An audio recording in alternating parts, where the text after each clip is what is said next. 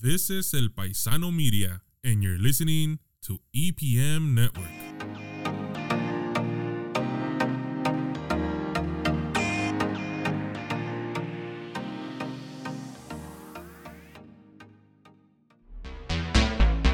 Hello and welcome to another episode of Rio Hondo's Pretty Neat podcast, where we talk about stuff that's pretty neat.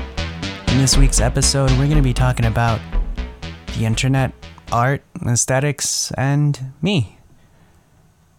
So, uh, let's hop right into it, I guess. Uh, just a bit of a disclaimer this week's episode might get into some touchy, uh, heavier topics, but I'll save that for the end of the episode so you won't have to worry about skipping over anything.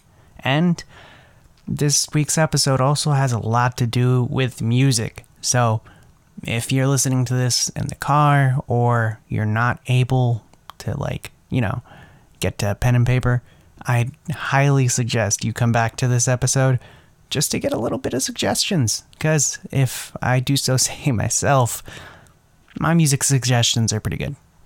But that aside, let's hop into it. Oh, and uh, by the way, if you like some of the music you hear in this, let me know. I made it. I'm not that great. I kinda suck. But that's beside the point. Without further ado, for reals this time, let's hop into it. So, the internet, art, aesthetics, me. What's going on? First episode, we talked about ARGs and how some of these things have like artistic integrity and and really bring something to the table that you can't really find in a lot of other forms of media.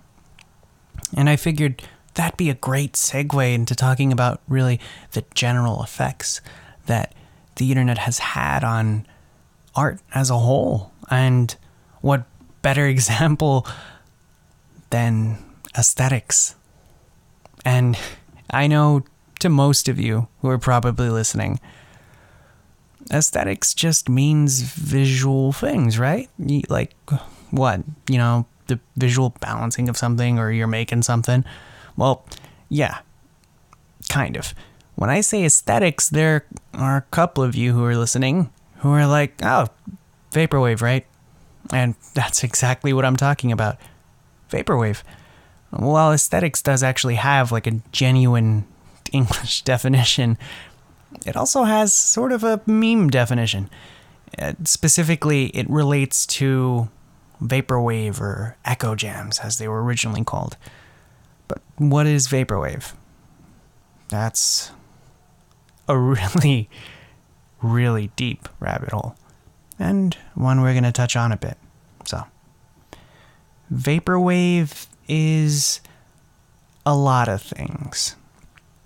Now, it's hard to really say where vaporwave started, but more or less the sort of, sort of not, sort of safest estimation is to say it started with Eccojams, which was sort of the name. Oh, there's a lot of sort of with vaporwave in its history, but it was sort of the name for this genre of internet-based, internet-birthed music, where they took songs, old songs, chopped them up kind of roughly, added some filters, mixed them together, and there you go. You have a strangely nostalgic, old school, new school sort of synthy, really creepy and almost liminal, but comforting all the same song or expression of art. And that's the thing with Vaporwave. It's way more than just music. It's actually an entire genre of expression, at least in my opinion. And it's a pretty safe estimation to make this sort of claim because, well, when you look into Vaporwave as a whole, there are a bunch of moving dynamics and expressions of it that are all kind of layered over each other and inundated like super deeply with internet culture. And listen, just like in the first episode, I realized a lot of what I'm saying might be kind of complicated and really might seem pretty heavy. especially if you don't have no idea what vaporwave is. So, before I start getting ahead of myself, which admittedly I already have started, let's kind of break apart vaporwave. So, eccojams. We have this weird genre of music, but how do we get to the strange post capitalistic era of multi genre music and art where we're at now, basically? Well, it's complicated. but everything I've been talking about so far is, right? All right. So you get to that area because not only was the music developed with this sort of intention of of creating uh, what I can best describe as a liminal sense of nostalgia, which, if you've listened to any old school Eccojams, and by now they really are old school, they're from the early 2010s, you'll kind of get what I'm saying. But if you're looking them up, you'll also notice a lot of the art associated with it is strange. VHS filtered pictures of seemingly futuristic shapes and, and, and forms alongside and sculptures from antiquity, you know, like those porcelain busts or pictures of the sculpture of David, right? And so you're mixing these Greek cultures with this weird VHS filter and these weird futuristic like pyramids that are made out of like s- complete silver. Think of like the Terminator, you know, the one that turns into the liquid. And all of this is on the backdrop of either a purple purple 1980s synth wave, which is something else we're going to get into, grid or nature, like straight up just the forest, specifically the rainforest. For some reason, palm trees are really cool when it comes to this sort of thing. But why is vaporwave as a genre of music associated with this? Well, they're sort of extrapolated from the same thing eh, in layers of the visual arts of vaporwave and aesthetics, you can also find a lot of layers of specifically internet based ideas and thoughts, uh, not necessarily completely native to the internet, but, excuse me, sorry, ideas and thoughts that were really explored and and made popular through the internet. Take for example ideas of post irony or non comedy. You know, these sort of like inside jokes that suck. It's the best way that I can put it. But what are these inside jokes that suck? Well, if you look into the history of Vaporwave, you'll probably find somebody saying something along the lines of Como hacer Vaporwave. Why is that funny?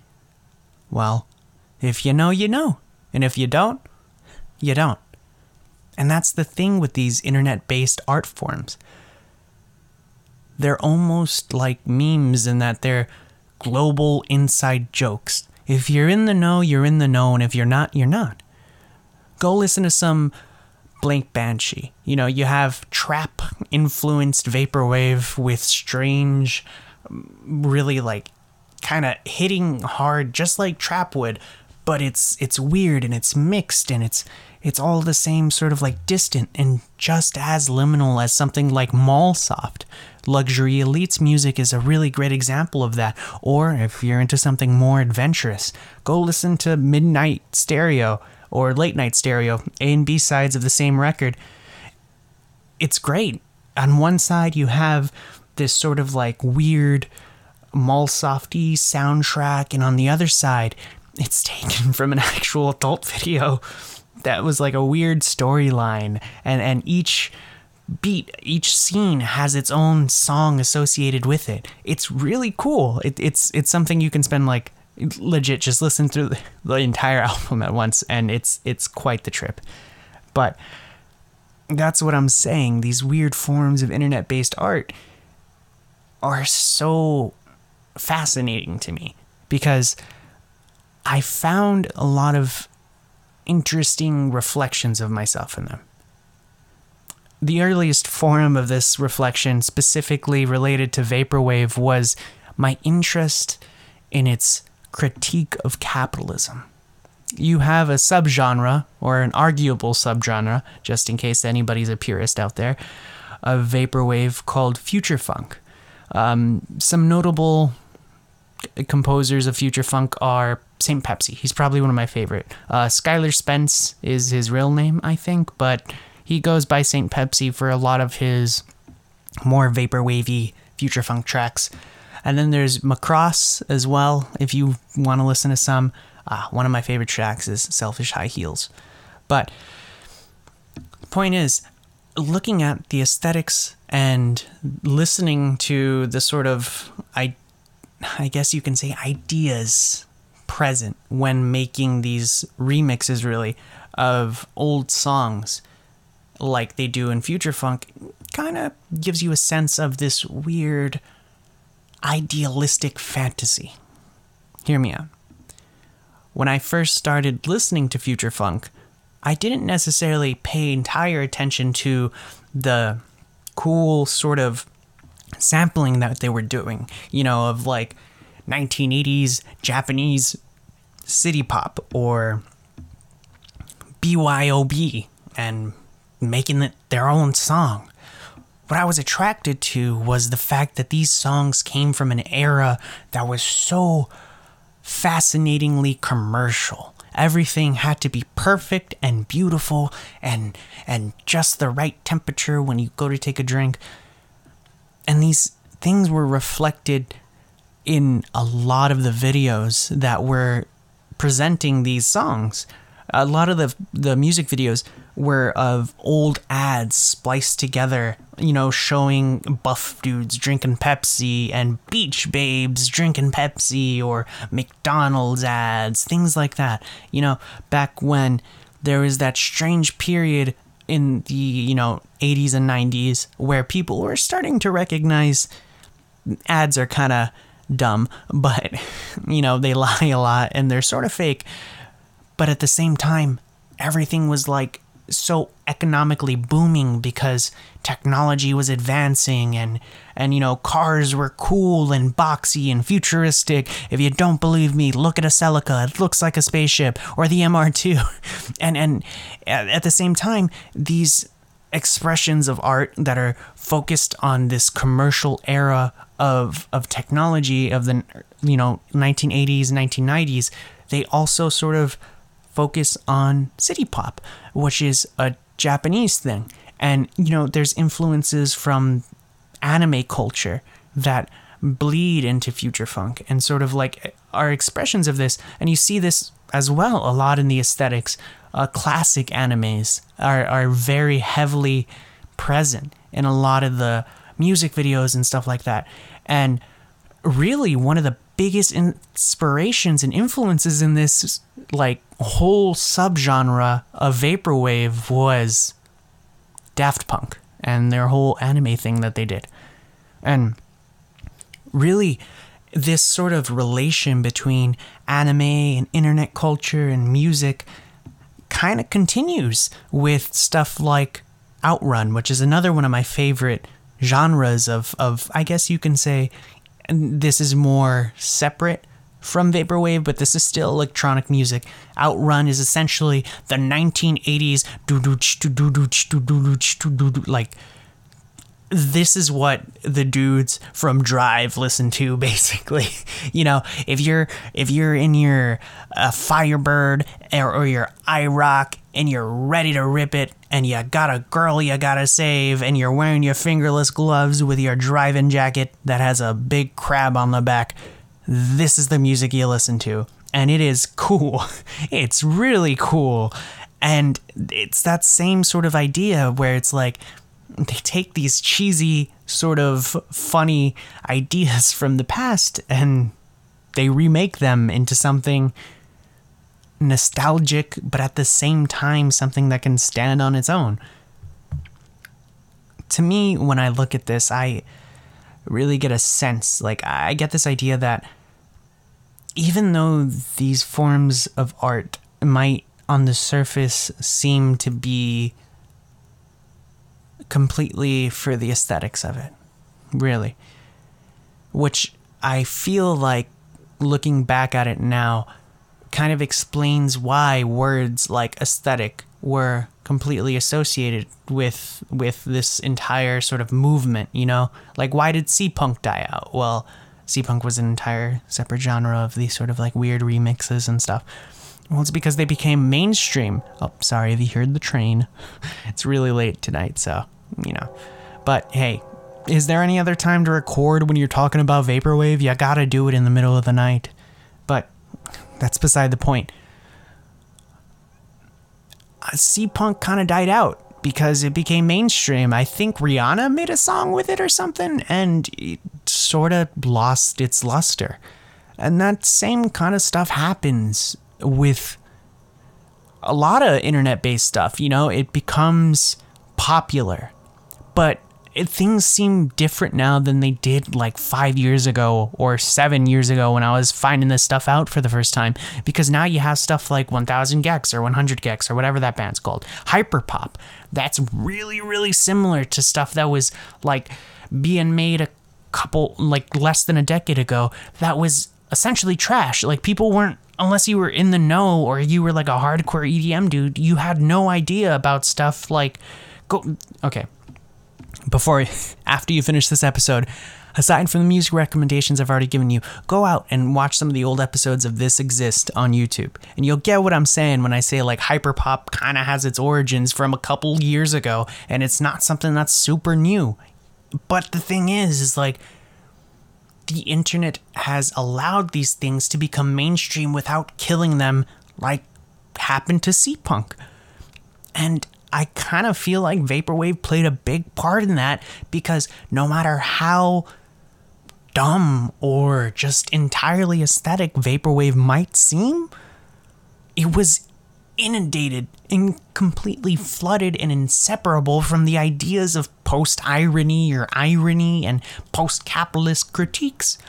Vaporwave, arguably, is Marxist, which I know might off put a lot of people, but that's the point you can argue about this stuff, but in the end, it's entirely meaningless to the actual art form itself because the art form is, for lack of a better way of putting it, purely for the aesthetics.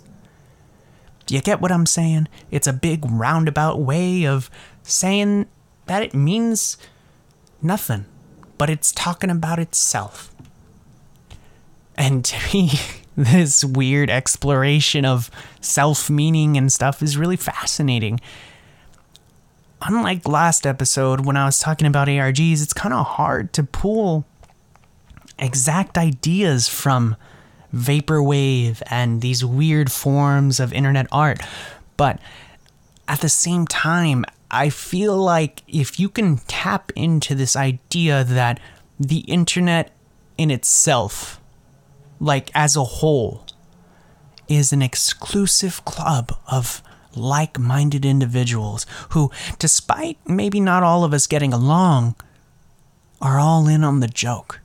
Maybe, just maybe, there's something there to touch.